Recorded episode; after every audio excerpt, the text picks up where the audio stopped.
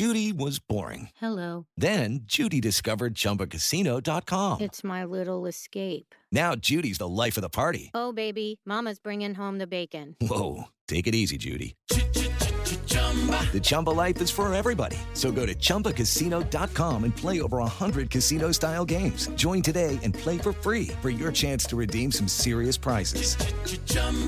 ChumbaCasino.com. No purchase necessary. Void where prohibited by law. 18 plus terms and conditions apply. See website for details.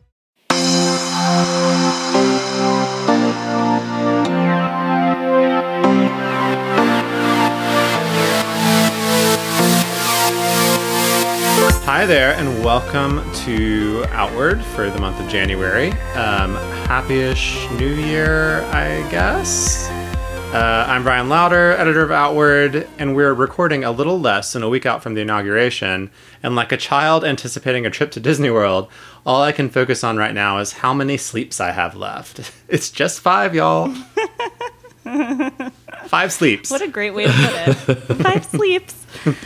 I'm Christina Cauterucci, a staff writer at Slate, and I had a disturbing experience on New Year's Eve that I'd like to share. Um, my spouse and I were getting ready to have a little dinner with our pod, and she wanted to wear a bow tie.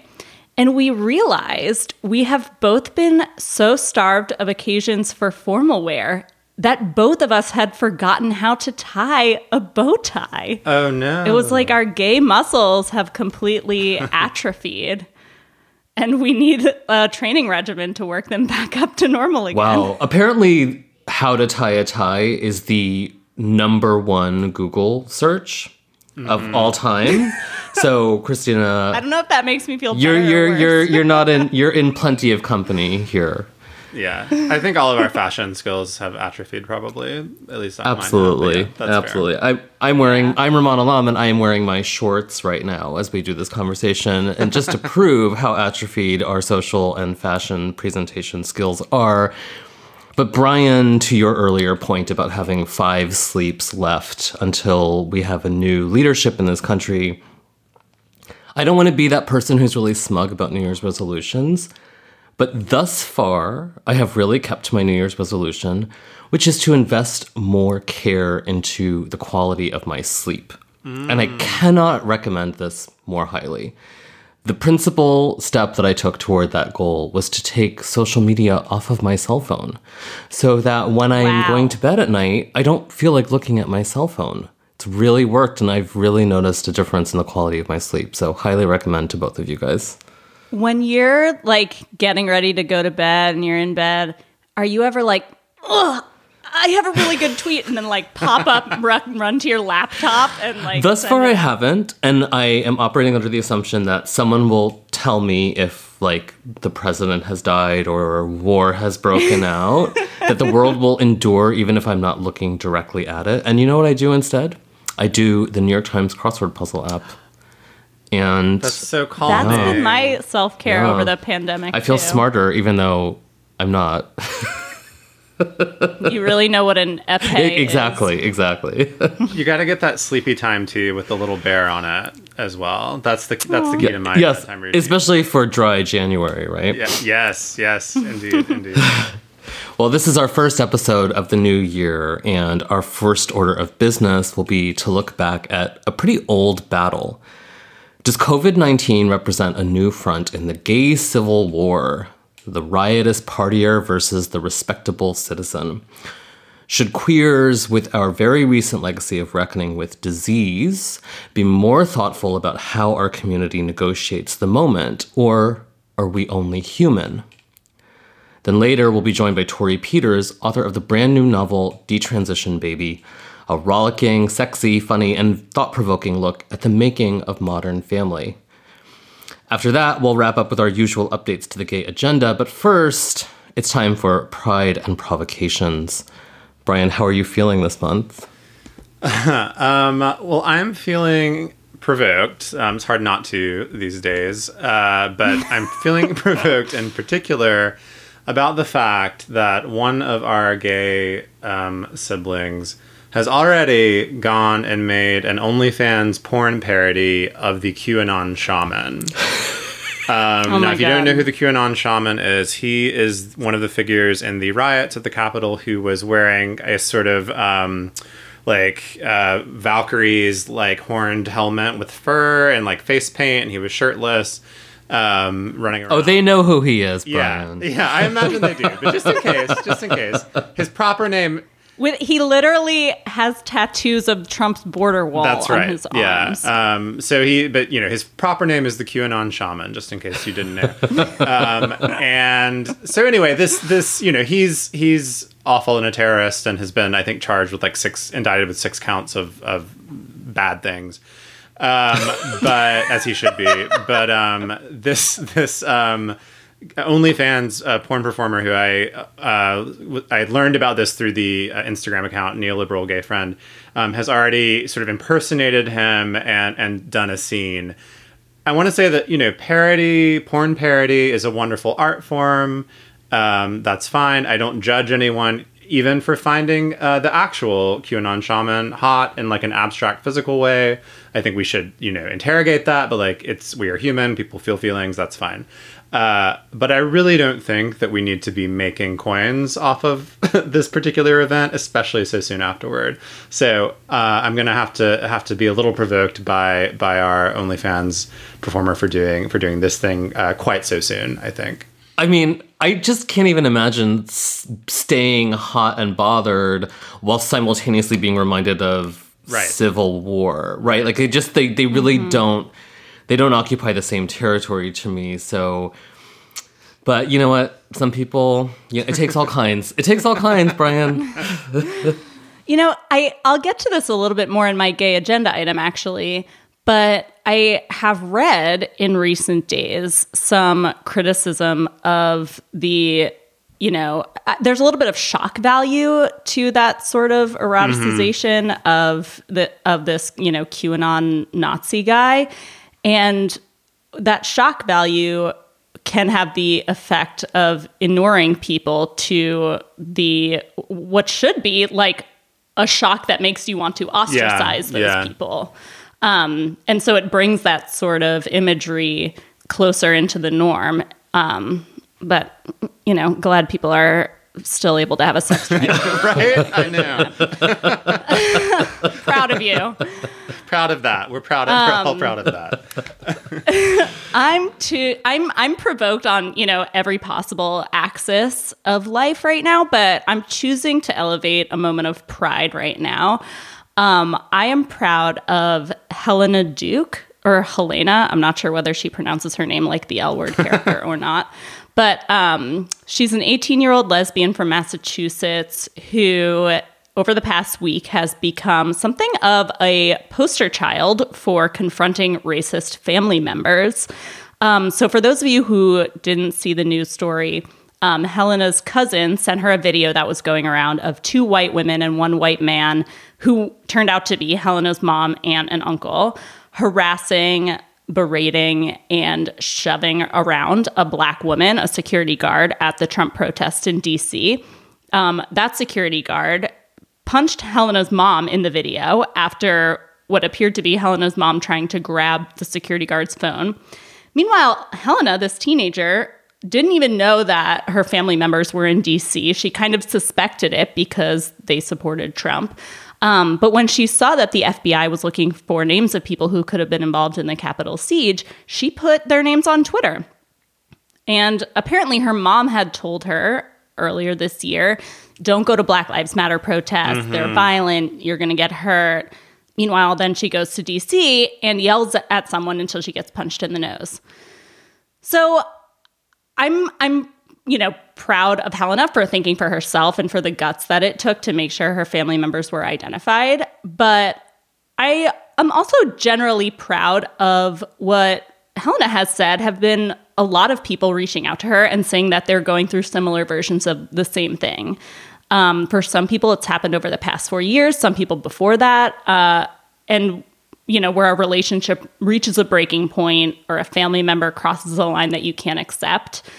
And, you know, the, the calling out part, which is what Helena did and how a lot of media outlets have been forming this story, is really where the story starts, or I guess where one part of the story ends and another begins, because there's a lot of pain in realizing that someone who has played a big part of your life would go to DC to try to overturn an election or harass a black woman in a racist mob. There's pain in severing a family bond, no matter how, you know, disturbed you feel by that family member's behavior. Um, Helena's living with her father now. Um, but I want to commend all of the people who are grappling with that struggle right now and who are, you know, finding ways to move forward without compromising their values. Um, I know Helena has said that a lot of people, um, queer people, have been reaching out to offer her meals, to say, you know, if you're ever in such and such a city, you have a place to stay, tweeting at her to make sure she's okay. A lot of other people have been uh, asking her for advice, you know, because they also have family members who may or may not have been a part of that racist mob um, or, or, other racist mobs around the country. what a time so, that we could have multiple racist multiple mobs. Racist mobs. Yeah. yeah. yeah. It was a, a moment where I saw a lot of queer people reaching out to this member of the queer family to say, I hope you're okay. What you're doing is fine. And, you know, you'll get through this. That made me proud. Yeah. And she's so very young.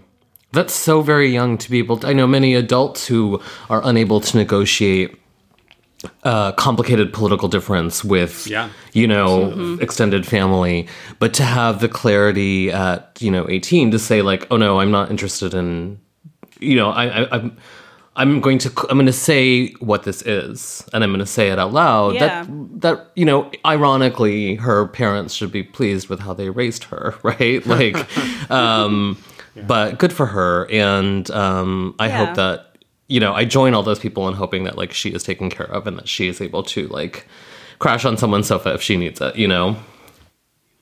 Yeah. Uh, Rumaan, what's going on with you this month? Oh, what is going on with me is that I'm extremely provoked by a documentary series uh, streaming on Netflix right now called Pretend It's a City, which was directed by Martin Scorsese and is I, I, don't even really have a noun for it, but it's basically just sort of several hours of Fran Lebowitz, who is a sort of a writer, maybe a, com- a public commentator, public intellectual, whatever you want to call her, opining before the camera. I need to just quickly credit Daniel Schrader, our superb and very funny producer, who uh, referred to this documentary, Pretend It's a City, as Pretend That She's Witty.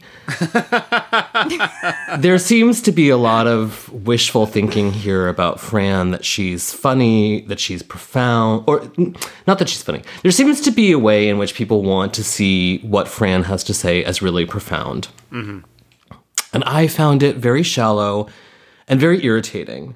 And the reason I'm provoked by this so much this month is that it, watching this, it occurred to me that Fran Lebowitz is sort of a straight person's ideal of gay humor and conversation and philosophy.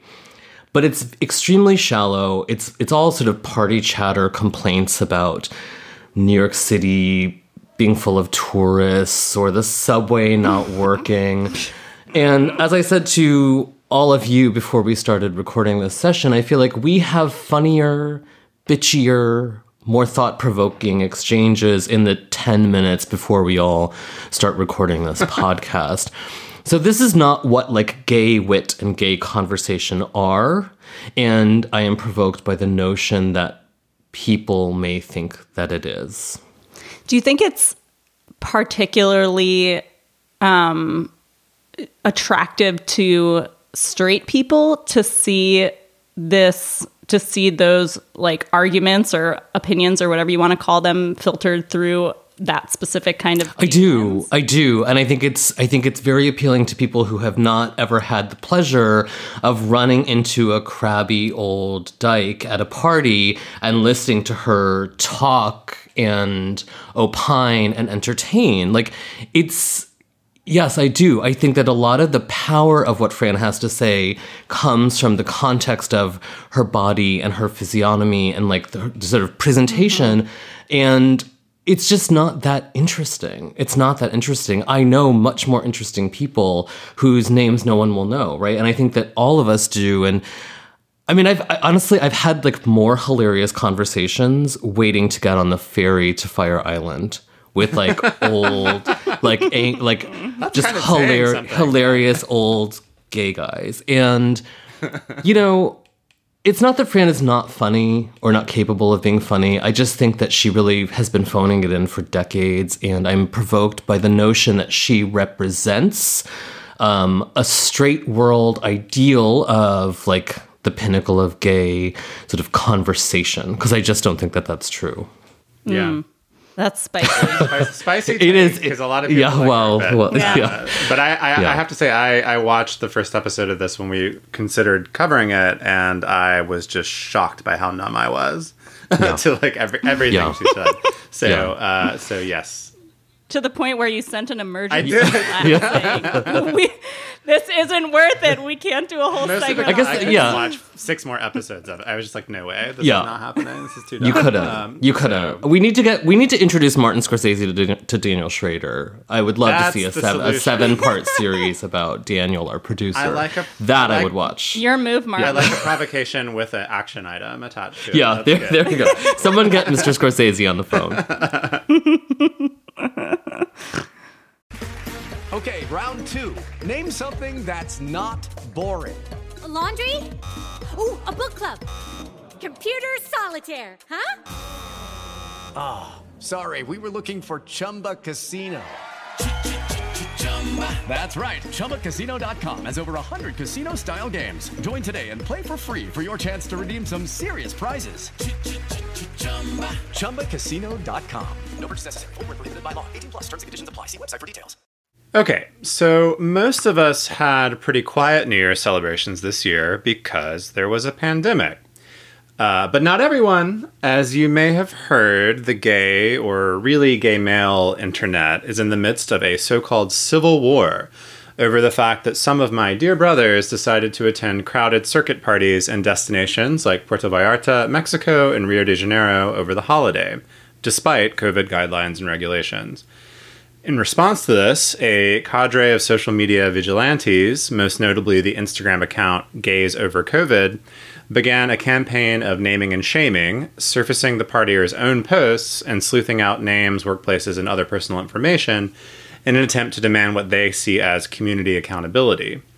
This initial clash and subsequent backlashes, multiple backlashes, spun off a swirl of Twitter threads, think pieces, influencer apologies, mainstream media coverage, and even a full on bounty for the identity of the Gays Over COVID, COVID admin.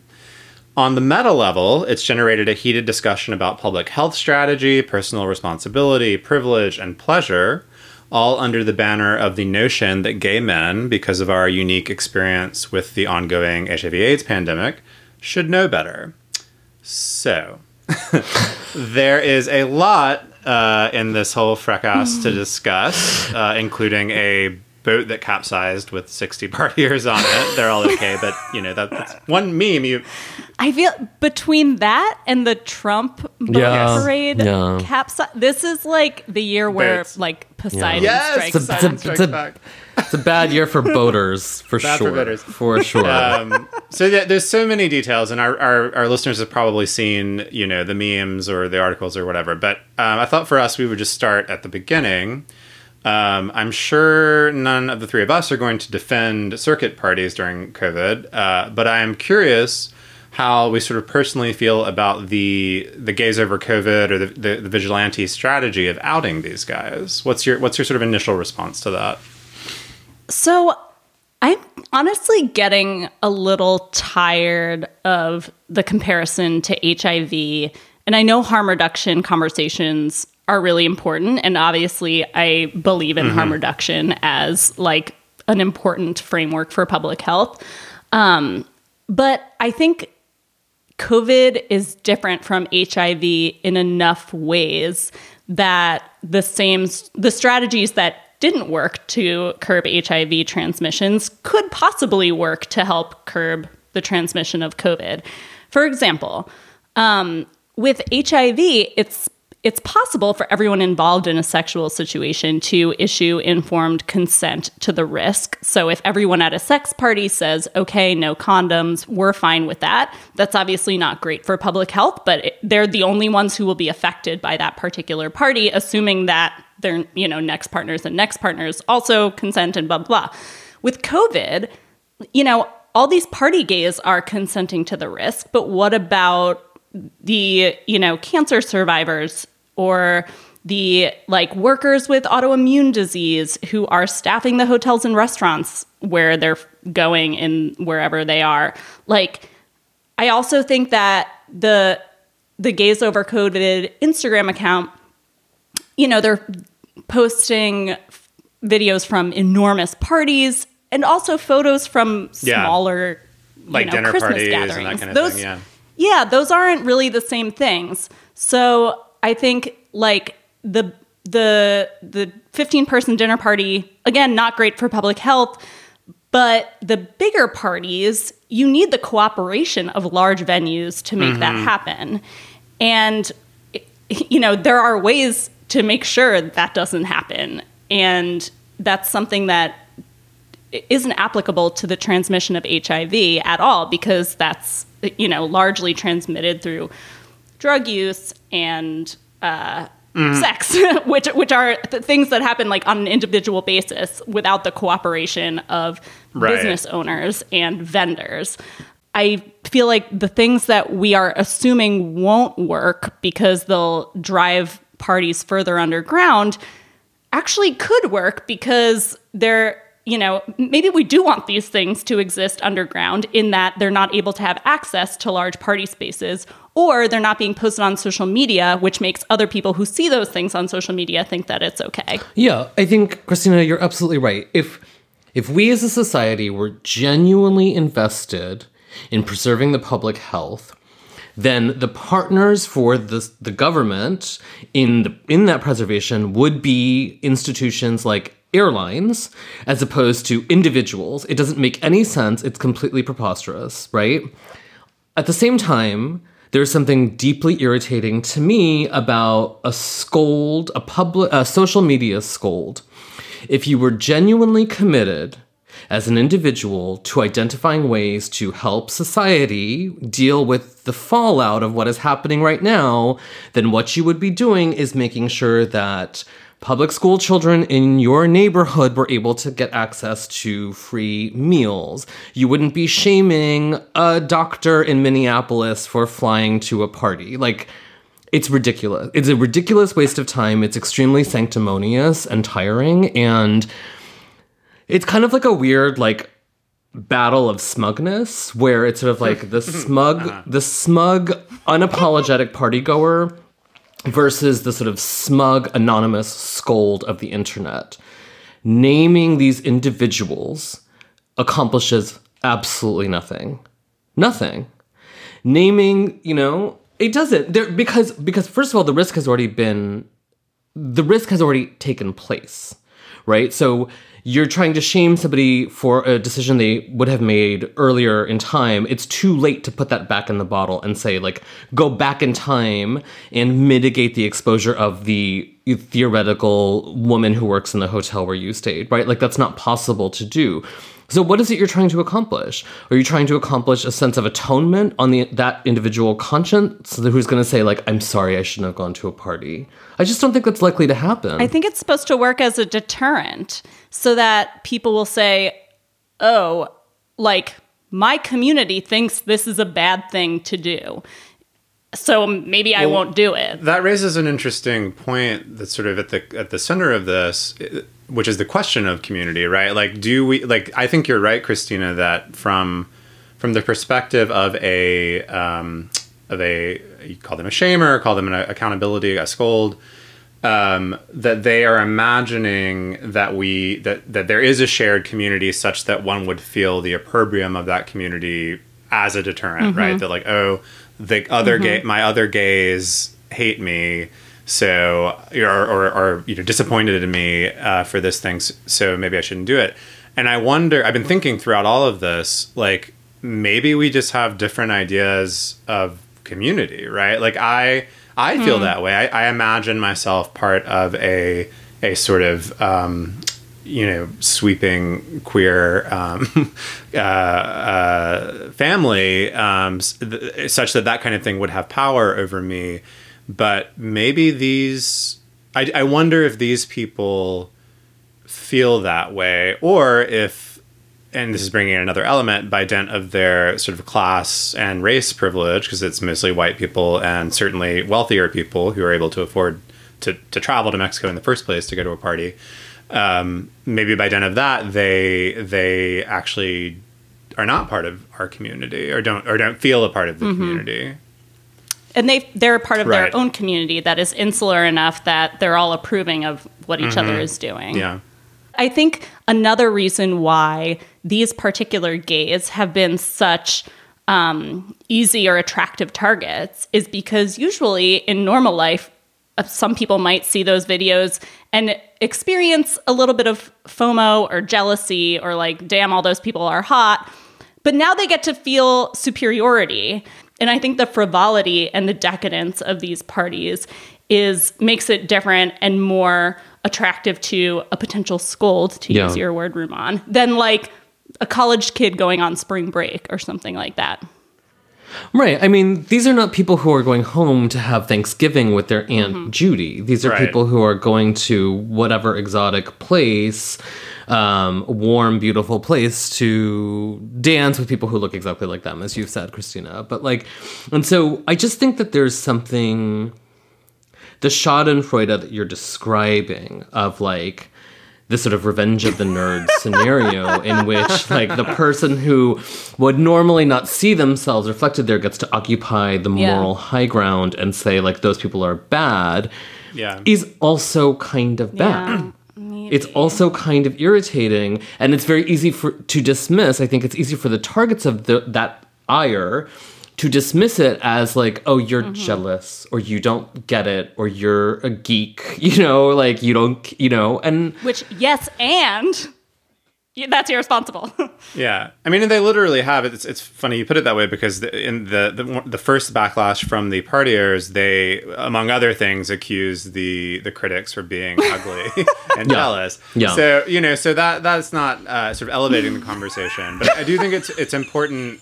You, as you, bo- it's important as you both have done to bring in kind of the circuitness of it. I mean, maybe it's worth for our listeners just to back up for a second and be like, and note that rather that um, these parties are a long-standing source, like sore spot in the community, right? Because and the and the sort of the community around them is a sore stop spot because yes, they are indeed, um, you know, uh, as I said before, sort of white, wealthy for the most part, um, muscled. Uh, they like check your conventionally BMI at the door, basically.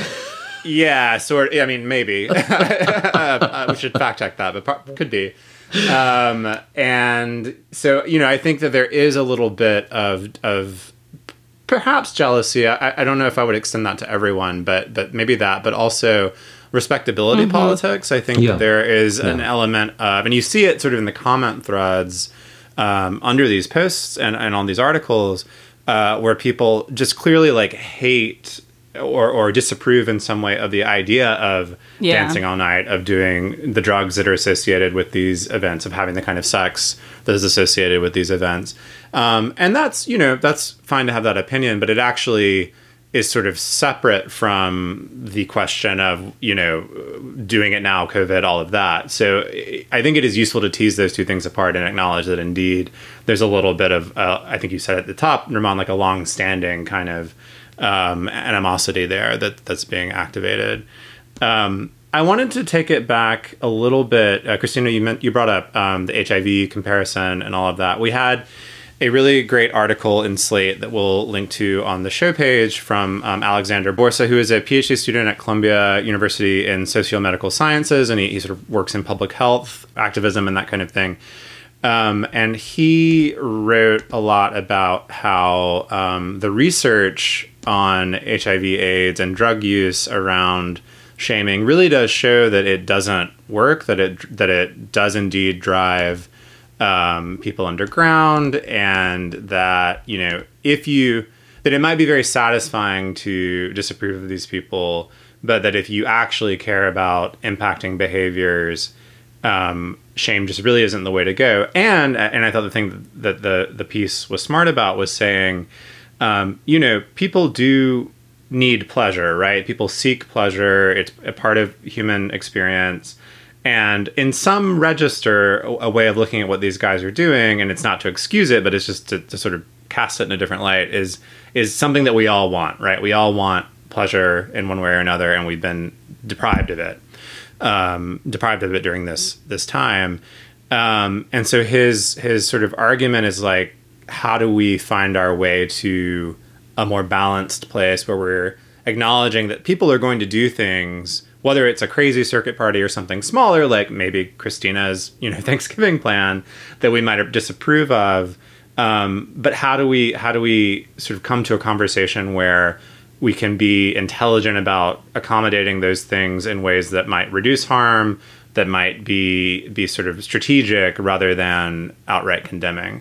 So I wonder um, if you guys have like a response to that, this idea of pleasure mm-hmm. in particular um, during this time. I guess I think we all want that, and many people are capable of m- taking extreme measures to deny themselves that throughout this pandemic. Mm-hmm. Um, I know it, it, I'm not saying anything new here, but it does feel like another thing I've been thinking about is when you talked about the difference between the circuit party community and the broader queer community. Something that mm-hmm. might have been effective would be to find the leaders or hosts of circuit parties yes. and try to get them on board because I also think there's a lot of intra community pressure. And if all of your friends and social circles are going to Rio for an enormous party, you're going to have FOMO if you don't go. Maybe you're feeling pressure to go. Maybe the information you're getting is from all people saying it's really not a big deal to go on a plane. We're going right. to be safe about this, whatever. So if you're able to sort of convince the thought leaders of the circuit party community, um, I think that could have an impact. The piece that you're talking about, Bryan, I I definitely felt it was an interesting perspective, but the suggestions that Alex raised, like, oh, maybe trying to get some of these people to, you know, the, the circuit party community to commit to a week long quarantine period afterwards or something like that. I don't know. I kind of feel like if if they were already um, committed to harm reduction, they wouldn't be having the parties in the first place. And yeah.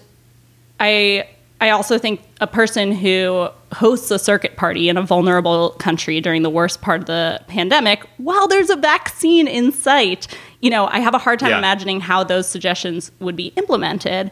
And I actually think if, you know, it, the shaming part about, oh, you're going to force it all underground and we're not going to see it happening, so we won't know how to mitigate it. Well, I think if we didn't see it happening on social media, there might be less pressure or desire to make it happen in the first place because some of the mm, reason why people go to these things is yeah. so that they're able to Instagram themselves having a great time with yeah. their friends. I liked Alex's piece, but like if you look at the comments on it, oh, I never read the comments. What the comments say? Um, well, it, w- what it does for me is reveal the extent to which people, especially under the circumstances of quarantine, find pleasure in this act yeah. of shaming. Right? Mm. That social media is not just a place to broadcast, but it's a place to feel a part of another, of, of mm-hmm. society. And so, one way to like claim membership in that is to project your ire onto, in some ways, a very obvious target for your ire, which is these like pneumatically muscled white guys, right? Like it's very it's very tempting and it's very simple. And you also get to sort of pretend that you're doing it under the guise of morality. But I don't think any of that is mm. true. I think it's all ridiculous. I don't think it's born necessarily of being like ugly and feeling like you aren't invited to the cool party. But I do think it is an ugly um, impulse that is in some ways not that far removed from the impulse of those circuit you know followers to go to a party and be with their people it's the same it's like the same impulse just like reaching out either for be, community basically Yes, to be part of the Yeah. group, to be like, we're part of the group and we're the group that has the moral high ground. Yeah. you know and it's very it's very silly and very shallow to me because just to simply name people in it's it's very different from our hero lesbian teen naming people who actually broke a law and deserve to you know deserve the wrath of the federal government it's just naming like people you don't know who did something that you don't really understand the context of you know, as you said, Christina, like sometimes they're dinner parties. You just, you may not understand what the larger context is, but that's not the point. The point is to get to say, I am part of this group, the group that is making the correct moral judgment and gets to hide behind the internet's anonymity and say, like, you who posted this picture are a bad person. And I just don't think it's, I just don't think it's getting anyone anywhere. I really don't. I guess for me, it also, I would have a little more sympathy for some of the shamers because I think one reason why people are shaming in this moment is to make themselves feel okay about their decisions and their lack of a Yeah. social life Yeah. because it does feel Yeah. really bad to see i mean the, the times when i've felt most like fuck it i'm gonna go you know to puerto vallarta has been when i see other people on social media traveling and having these Christina great is a secret Yeah. circuit queen. and I was the only woman at that party you guys didn't see me Yeah. everyone was taller than me i was like down by all of their pets yeah, exactly. yeah, that's my ultimate dream party, actually. um, but like seeing other people traveling, hanging out in groups makes me feel like, oh, and none of them got sick, and maybe it's not so bad. Maybe I'm gonna do it, or like, and and not that I've been part of this COVID shaming or whatever, but. I can see how people might do that to make themselves feel like it's okay. I made the right choice. I'm doing something good. I'm making these sacrifices for a reason. And Yeah. the way the reason why my life sucks now is for some sort of higher good and it's not Yeah. you know mm-hmm. and, and i'm going to continue doing that this is like the way i'm pumping myself up to keep making those sacrifices I think the unfortunate thing is that like there's no consequence, no tangible consequence on either end of the equation. You don't get sent to detention if you break these rules, and you don't get a sticker if you follow them. yeah Well, I think that is a good place to leave it. I would love to hear from listeners um, about your thoughts about this, um, about this especially if you were at any of those parties or if you've been shamed i'd love to hear that perspective Christina is dying to hear from a circuit queen, uh, and invite me to your next a- party her fellow, a fellow, a fellow circuit queen, right? About uh, about the experience from the inside. So we'd, we'd certainly, if, if someone writes us with that, we will read it because I would I would love to uh, read it on the show because I would love to hear it. Um, and I just wanted to plug again, Alex Alex Borsa's piece in Slate. It's called um, "Gay Circuit Parties During COVID Sparked a Civil War. Can Anyone Win?" Um, go check that out if you want to learn more, and uh, we'll have it on the show page. On Death, Sex, and Money, we feature interviews with you, our community of listeners, getting honest about uncomfortable things. I developed an illness where it isn't safe for me to drive. A friend once said to me, Sex is like air. You don't think about it until you're not getting enough. This is a similar sort of thing if you just replace sex with driving. Listen to Death, Sex, and Money wherever you get podcasts. Hi, this is Dahlia Lithwick, host of Slate's legal podcast, Amicus. If you're listening to this show, you might be interested in Amicus's live show that we're hosting in Washington, D.C. on Tuesday, May the 14th. My colleague, Mark Joseph Stern, and I will be talking to some amazing guests, including Sherrilyn Ifill and a sitting state Supreme Court justice all about how originalism, a relatively recently invented way of interpreting the Constitution, has taken over the Supreme Court and radically reshaped the law. It's been doctrinal rocket fuel for the conservative legal movement and facilitated the rolling back of abortion rights, the expansion of gun rights, and the obliteration of the separation of church and state. And as another wildly consequential Supreme Court term careers to its end, the court's originalists are on a tear. But there's something you can do about it, and we hope you'll join us in DC on May 14th to explore the possible pathways out of the current situation. Go to slate.com slash amicus live for tickets. Detransition Baby is the debut novel from Torrey Peters. It came out earlier this month. The book follows Reese, a trans woman in her 30s who desperately wants to be a mother, and Ames, Reese's former lover and former trans woman who now has detransitioned and lives as a man. Ames's girlfriend, Katrina, a cis woman, has an unplanned pregnancy, and Ames suggests that the three of them co parent the child together dramedy ensues. We're so happy to welcome Torrey to the show. Torrey, thank you for joining us on Outward. Thank you for having me. That was a pretty good, uh, like, like pitch of the book. it's, it's, actually I still have a hard time being like, here's the plot and yeah. like four sentences. I had a weirdly hard time writing that summary, so yeah. thank you. Um, it's so much more than that. Um, so there's a, a story here, but obviously there's a story in your novel, but it's also full of general observations about trans culture and uh, tangents about the way gender operates. I'm wondering how many of these moments in your book are you know recounting debates that you've had with friends or wanted to have or just slivers of trans life that you've sort of been waiting to document and explore i mean um, i would say a overwhelming majority of them.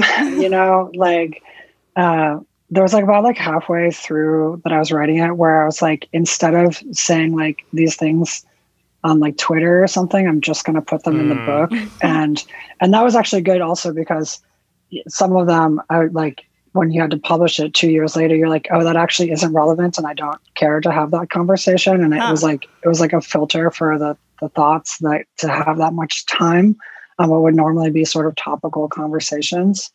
For me, it was a lot of it was fun because it's I talk in the book the way I talk with my friends, you know, and it's just a little gossipy, a little like you know maybe slightly bitchy, and just you know it, it was uh, it was fun to have a place to put that with that is that wasn't loaded with so much of the expectations that that I think one has if one's having these conversations in real time in the public.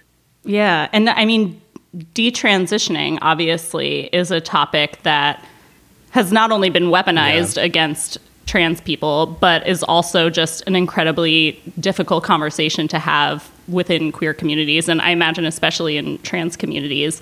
Um, and in your book, you, the, the different trans characters in your book have different perspectives on detransitioning. I mean, Reese doesn't actually believe that Ames is truly a man. I'm wondering how you tackled that and, and what made you want to explore detransitioning specifically. I mean, there's a piece of it that I think was, you know, responding to like the general culture, but I think more of it is that like I know people who detransitioned mm-hmm. and the way that it gets talked about uh, and like the media is not how I talk about it with hmm. my friends who have gone through periods of detransition. You actually write at one point that it's that it's largely boring, which was such a striking. Like the reasons for it are sort of you know understandable and boring, and that that was like sort of surprising to me. Yeah, I mean that's the thing. It's like you have these conversations, and you if you actually are like the reason, like a lot of the reasons that people do things, there's a sort of like sexy version of, mm-hmm. of talking about trans, and then there's like you know, why did I transition or why do people detransition? It's like, well, I just kind of want to make my life marginally better in one way or another. And I'm like compromising and negotiating in whatever mm-hmm. way that is. So like, you know, when when the character of Ames detransitions, it's it's not because like, oh, he had some like huge revelation about his gender. It was like, actually my life is really hard on a day-to-day basis as a trans woman and my feelings are hurt a lot. And like maybe I can sort of emphasize like advantages in sort of like my outer way that I navigate the world instead of my inner my identity and, and that negotiation, which is like a kind of negotiation that everybody mm-hmm. does. It doesn't matter if you're like trans, like what are you going to wear in the morning is like a negotiation of your presentation versus what, you know, how you want the world to see you, how you see yourself. And like, you know, putting on office clothes, putting on like a uniform to go to a job that that you're like, I hate wearing this uniform. You know, mm-hmm. that's it's it's like sometimes things about trans life are that banal. You yeah. know, the sort of issue of of readership and what the reader should do or can do was really in my mind the whole time I was reading this because um, you know one one of the pleasures of the book is that it is maybe I can't really think of another work of fiction that where the scaffolding of the story is just so deeply queer, like in the sense of the concepts that are sort of invoked, the politics, the debates, the humor, like all of that is is just so um, just like unapologetically queer and not even always explained. And I was wondering, like, when you were writing, were you at all because when one publishes a book, like you do have to think about not just your ideal reader, but like all the readers that you would like to sort of, or at least your press would like like to to pick it up. um, I mean, were you ever concerned, or uh, yeah, just like thinking about cis readers or non queer readers and how they would react to just this world that is so deeply, you know, queer? I mean, I think that this is it has to do with like this particular moment, you know, and I think it has to do with the fact that this the press was willing to go with it, which is that I think there have been periods of my time where of my life where I felt, you know, adversarial to cis readers, but I'm I've come to a place where I basically like think that cis readers can mm-hmm. keep up. And I think it's like for me that's something that that I think a lot about. Um, I mean, where sort of trans writing is, I, I like to like sort of peg it to like other minority mm. literatures that came before it. And so I think a lot about like um, you know, what was able to be said by like Ralph Ellison or Toni Morrison, or now what's being able to be said. And um, and I sort of think about like Toni Morrison saying that I write explicitly for Black women, and the fact is like you know when she published like Sula or something, the the New York Times couldn't. You read the mm-hmm. review, they couldn't quite mm-hmm. get it. But in the subsequent years, it turns out that like all sorts of readers, all sorts of white readers, readers of all, all sorts, Toni Morrison didn't slow down to explain, but we can all keep up. And it's, I felt like it was a privilege as a yeah. cis reader to be sort of welcomed into this world in a like non-didactic way and just be trusted to understand the story and come to my own conclusions about it. Um, and in fact, you dedicate the book to cis women. You seem to have a lot of empathy for cis women you know, in a way that I don't even have empathy for cis straight women as much as it seems you do. You know, where does that come from? I mean, it, I didn't always have it, but as I was writing this book, I was reading a lot of books by divorced cis mm. women. So, like Rachel Cusk, I mm-hmm. got, got like really deep into Ferrante. I got and and what I saw was that the sort of trajectory of like a, a divorce story, let's say, is is like it's a it's a thing where you have an, an idea about yourself and and what your life is going to be like until a certain point. And then you, there's a break from that and you have to reinvent yourself. You have to like maybe move make new friends change your name. You have to like not get bitter. Hmm. you have to not like get resentful. And you also can't like just reinvest in those same illusions that got you there otherwise you're going to have a, a second failure and that story that trajectory that arc is exactly the same as a transition arc. You know, it was like hmm. when I was when I was at the point where the divorce stories have the divorce, I transitioned and I needed to like figure my figure myself out, figure out how to live. And I took a lot of comfort from hmm. those books. Like it wasn't just like, oh, I have empathy. It was like I learned. I learned like ways of like, here's what it means to make a hard choice. Here's what it means to like not just like live in your messy emotions. Like all of those things that those books were doing, I needed to learn. And then as I was writing, I was like, you know what? I actually think I have something to say back to these books. Like, mm. I think hmm. my experience as a trans woman it will be useful. Like this way that I have of thinking about gender that I learned from from other trans women and thinking about what I want. I think there's a lot of like straight cis women that could that could find comfort in thinking about their attraction or their gender in ways that like trans women have come to think about their their genders and attractions uh, in order to like negotiate the fact that like none of us get to have this fit us perfectly you know? This is something that i've is like a, a little pet peeve of mine and that I've talked about on this show is that so many fictional representations of queer life are about coming out, homophobia or transphobia, dying, or you know, s- starting out as as queer and then ending up not queer.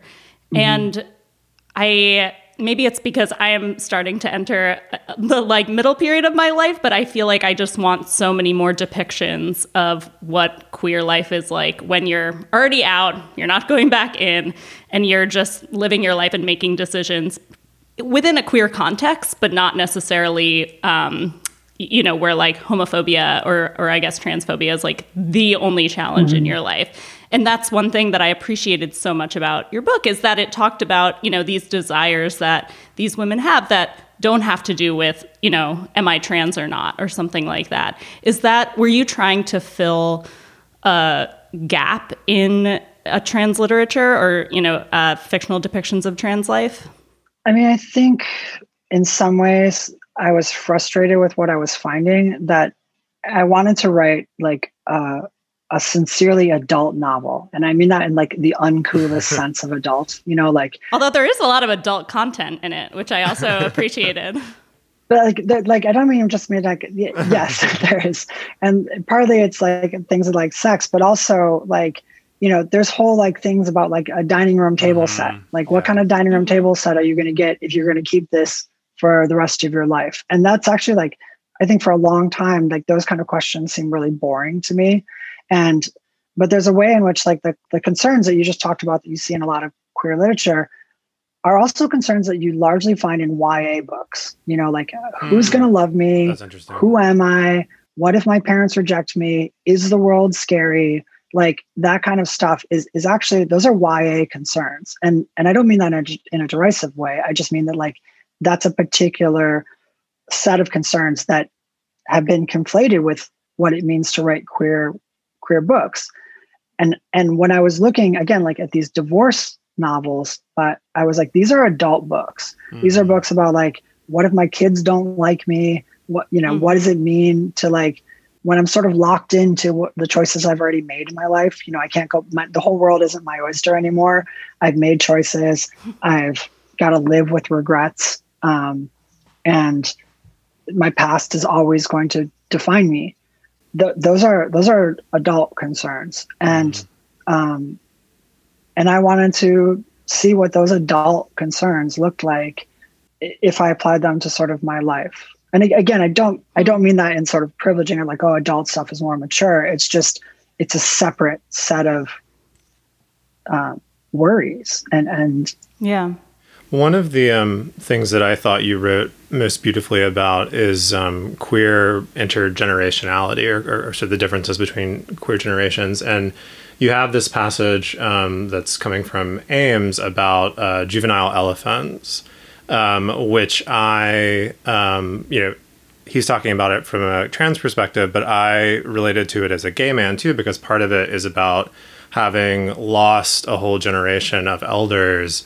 that would have um, you know taught us how to be like in the world right? And i think that mm-hmm. it, it, it, you know hiv is an overlapping point between those two groups but but they're different in other ways too. Um, i wondered if you could just explain that sort of uh, model i guess to to our listeners because i just found it so uh, smart and insightful. Sure i'll try and do this quickly um, because it's a complicated metaphor but basically um, elephants have a culture, like elephants, the animal, have a culture. It's a matriarchal culture. So elephants are huge. They have a lot of power. They have a lot of like, you know, emotions essentially. And uh, it's the mothers who teach the young elephants how to behave, how to like not lash out. Because if an elephant lashes out, it creates a lot of destruction, like one swing of that trunk. And so the so elephants spend a lot of time learning from elders how to control themselves. Um, and then poachers came along and they killed an entire generation of mother elephants who would have taught young elephants how to control themselves. So you have, and oftentimes in front of these young elephants that are traumatized. So what ended up happening is you had these groups of traumatized young elephants like running across the game parks in various countries, like wreaking havoc, just having no social codes, not understanding how to control their trauma and rage. And for me, when I thought about, you know, what it looks like to be trans, especially like on the internet or, you know, lots of times just like in basic sociality, like the, our ways that we interact with each other and sometimes end up ostracizing each other or hurting each other. You know, this metaphor felt really resonant in that the the mother figures who would have been like, "Hey, girls, like chill out." They we lost them to HIV. We lost them to to substance. We lost them to suicide. We lost them to going stealth. You know, because they couldn't be openly trans, uh, so they just disappeared into sort of cis hetero world. Um, and so we ended up being a kind of orphan generation um, who are now teaching ourselves um, how to be and, and making a lot of mistakes and, and sometimes creating a lot of damage along the way. And this question comes from Rumaan. I'll give him credit for it. Do you see yourself and this book as a, a, a mother elephant? I guess. Do you do you see yourself sort of taking that role? Yeah, I mean, I hope so. I, I think you know, for me, the book at the end is sort of like ask, posing the question like, how are you going to live? and and it's not to have like a lot of emotions i mean th- there's a lot of emotions and stuff in the book but but ultimately the way you feel isn't going to solve it. Like you can't stay stuck. You can't stay angry like well it's hard for you to be to be a trans woman it's hard for us to be trans women. It's sort of like what are you going to do? How are you going to live? Like you know your life's going to keep going on. Are you going to live in your 50s the way you did in your 20s like what kind of choices are you going to make? And um, those questions were were posed to me. I was lucky enough to have some mother figures and i have some sort of trans daughters who i you know pose those questions to. And sometimes i get resentment in posing them and and sometimes i definitely felt resentment from people being like well what what next? Like your feelings aren't good enough. You have to choose to do something. So i I, I actually have those those relationships um, in my life, and I think my favorite reading. I, I want the book to do a lot of things for a lot of different audiences, but my favorite reading from a kind of trans audience or trans women would be people who are willing to to read it that way because it takes a lot of humility to be told what to do by a book you know um, especially a book that is obviously messy and that has mistakes life mistakes baked into it. You know, it's so easy to say some to see somebody else's mistakes and be like, well, you don't know what you're doing. Um, yeah. And I'm hoping that the book can can be both a mother figure, not just in that a mother, mother figure is a positive role model, but a mother figure in that a lot of mother figures are negative role models. We don't necessarily want to do what our mothers have done. And um, I do hope that the book can do that for people. This was yeah, so wonderful. Absolutely. Again, reading your book was such a, a pleasure. It's still you know, burrowed inside of my head, and I can't wait to recommend it to everybody. Torrey, thank you so much for joining us. Again, Torrey Peters' book is Detransition Baby. It's out now. Thank you, Torrey. Thank you so much for having me. That's about it for this month. But before we go, as usual, we're going to talk about our own updates to the gay agenda. Bryan, would you like to get us started? Yeah, so my gay agenda item for this month is actually a response to the new season of RuPaul's Drag Race, which started on New Year's, um, and so far is incredibly boring. Um, I don't know about our listeners who are watching, but um, the way that they've split the queens up, I think for COVID reasons, into two teams and no one is losing, and it's it's very strange, is kind of ruining the show. So um, as an antidote to that, uh, my partners and I decided to, to finally try um, the Boulet Brothers Dragula. Now, I've known about this for, for a long time. It's got, uh, I think, three seasons out already, but I just hadn't turned it on. And man, that was a mistake. This show is one of the most amazing um, queer productions I've ever uh, encountered. Um, it's available on Netflix. Um, I'm only uh, still in the midst of season one, um, but it is just so much more fun than Drag Race. The uh, the artistry on display um, is is just you know. I don't want to say it's like better than the Queens on Drag, Drag Race because the sh- that show doesn't really give them the opportunity to show it off but the queens on um, and kings, I should say, on Dragula are just doing amazing uh, craft work, s- uh, seamstress work, making their own clothes, the cabaret, the burlesque. Um, it's just it's just wild. And I should say, uh, if you're not familiar and haven't gathered from the title, it's very goth, very punk. Um, Dragula is, is is sort of that style. So it's that side of things. It can be a little. Um, uh, grotesque sometimes, but uh, it is just so refreshing to see um, to see this kind of drag really um, prized and and held up. Um, it's, it's the kind of stuff that I that I you know most enjoyed when we used to be able to go to bars. Um, so it's it's really fun to see that on television. So if you're looking for uh, you know a, a, refreshment after the boredom of the new season of uh, RuPaul's Drag Race, definitely go over and check out uh, the Boulet Brothers Dragula. Um, I, I don't think you'll regret it. So my gay agenda item is related to your provocation, Bryan. Um, the eroticization of the QAnon shaman and the news that Ashli Babbitt, the insurrectionist who was killed by Capitol Police at the riot, was queer and in a triad with her husband and a girlfriend. Um, actually, like the day or two after she was killed, there was a photo going around of her with what looked to me like a butch queer. And I kind of tweeted, like, does anybody know this person? Like this butch queer wearing a QAnon shirt? Turns out Ashli Babbitt was queer. And it prompted me to do a little reading on the history of gays and fascism. Um, the connection there has a little light reading, Christina. before I go to bed, just to calm me down after a long day of writing yeah, about the siege. Um, and I wonder why my mental health is suffering in the pandemic. So the connection between gays and fascists has been really overstated, I think, in some cases. Like, I don't subscribe to the idea that fascism is inherently queer. Some do. Um, there are claims that there was a large gay faction in the Nazis. Those have been largely disproven, although one top Nazi, Ernst Röhm, was gay. Um, but one piece I really appreciated that I found while simply Googling gays and fascism was a 2018 article by James Kirchick in the New York Review of Books titled A Thing for Men in Uniforms.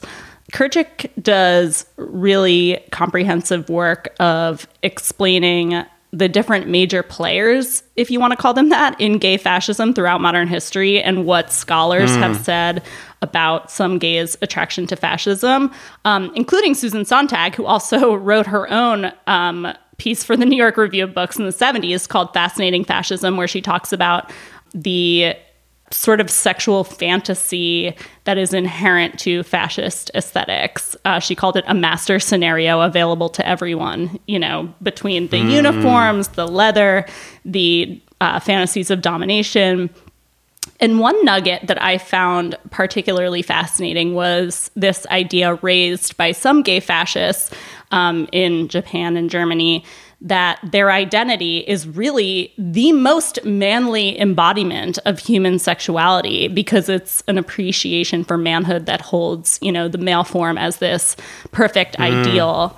And if you take fascism's glorification of strength and domination, force, traditional masculinity to its ultimate ends, plus its devaluation of femininity and women, you get for these men homosexuality if if you're ready for like a little bit of a dense and depressing dive into gay Nazis, white supremacists, and authoritarians, I highly recommend this piece. Um, and you know, I think it's it, it's not irrelevant today to interrogate why some queer people find uh, authoritarianism attractive.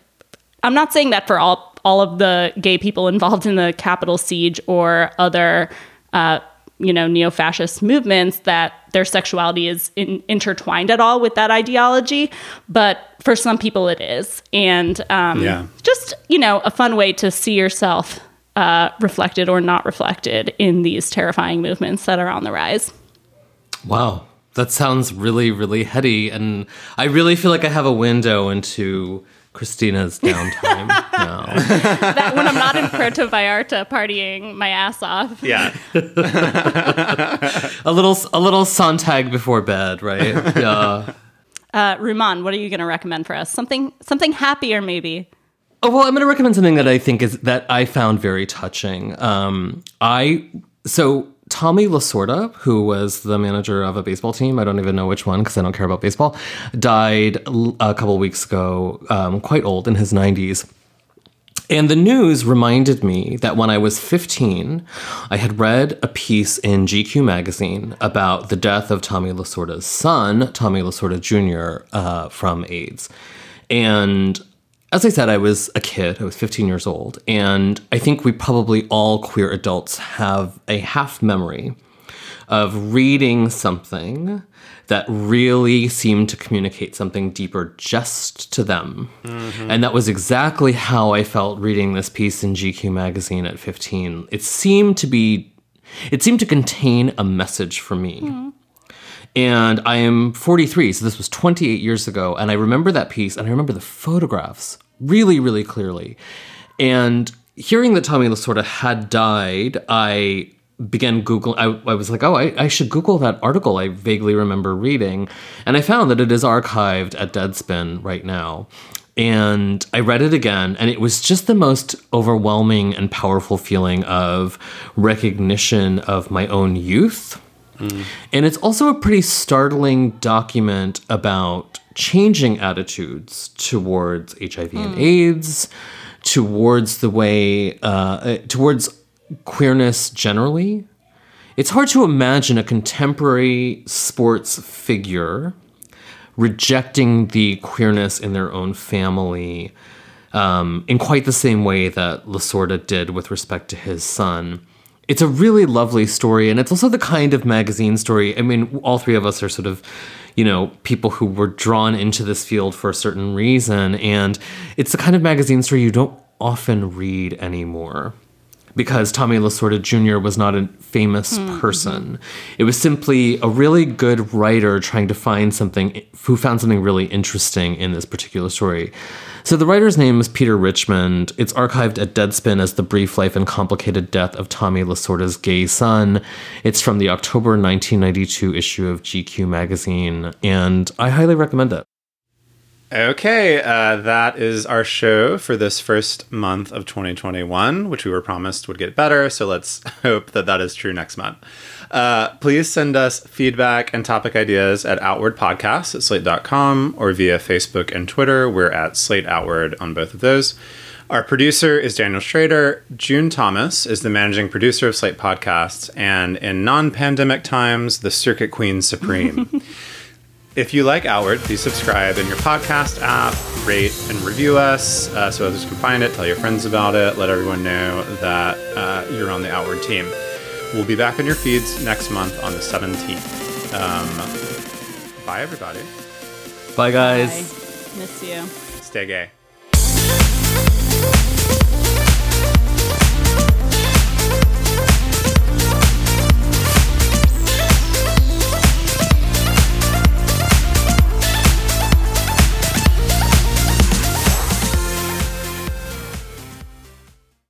With the Lucky Land slots, you can get lucky just about anywhere. This is your captain speaking. Uh, we've got clear runway and the weather's fine, but we're just going to circle up here a while and uh, get lucky. No, no, nothing like that. It's just these cash prizes add up quick. So I suggest you sit back, keep your tray table upright, and start getting lucky. Play for free at LuckyLandSlots.com. Are you feeling lucky? No purchase necessary. Void where prohibited by law. 18 plus terms and conditions apply. See website for details.